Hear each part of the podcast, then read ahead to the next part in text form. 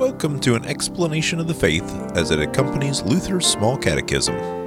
Question 240 What is the Lord's Prayer? It is the prayer that Jesus taught his disciples when they asked him for instruction on how to pray.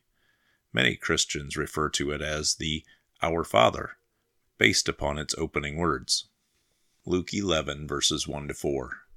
Now Jesus was praying in a certain place, and when he finished, one of his disciples said to him, Lord, teach us to pray, as John taught his disciples.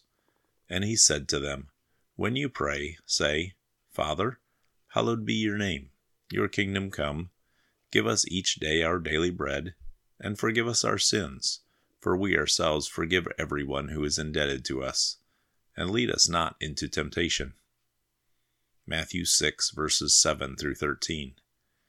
And when you pray, do not heap up empty phrases as the Gentiles do, for they think that they will be heard for their many words.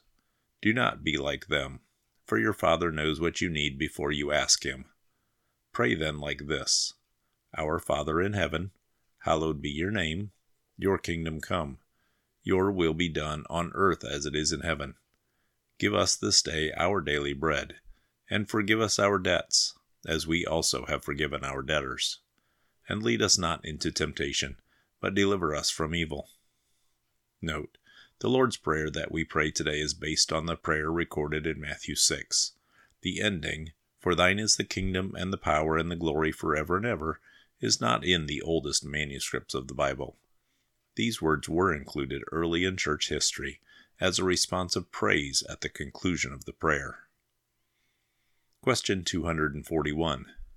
For what does Jesus teach us to pray in the seven petitions of the Lord's Prayer? The Lord's Prayer teaches us to seek all that we need from God. In the first three requests, we pray for things about God. In the last four requests, we pray for our needs, both physical and spiritual. Question 242. How has the Lord's Prayer been used?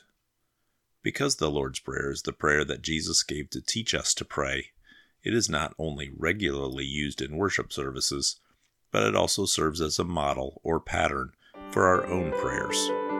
Thank you for listening to the explanation of our Christian faith as found in Luther's Small Catechism, brought to you by St. Luke's Lutheran Church in Oviedo, Florida. This podcast is from Luther's Small Catechism with Explanation, copyright 1986 2017, copyright 1986 Concordia Publishing House. Used with permission, all rights reserved. Purchase a print copy of Luther's Small Catechism with Explanation. Please contact CPH at 800 325 3040 or visit them at cph.org.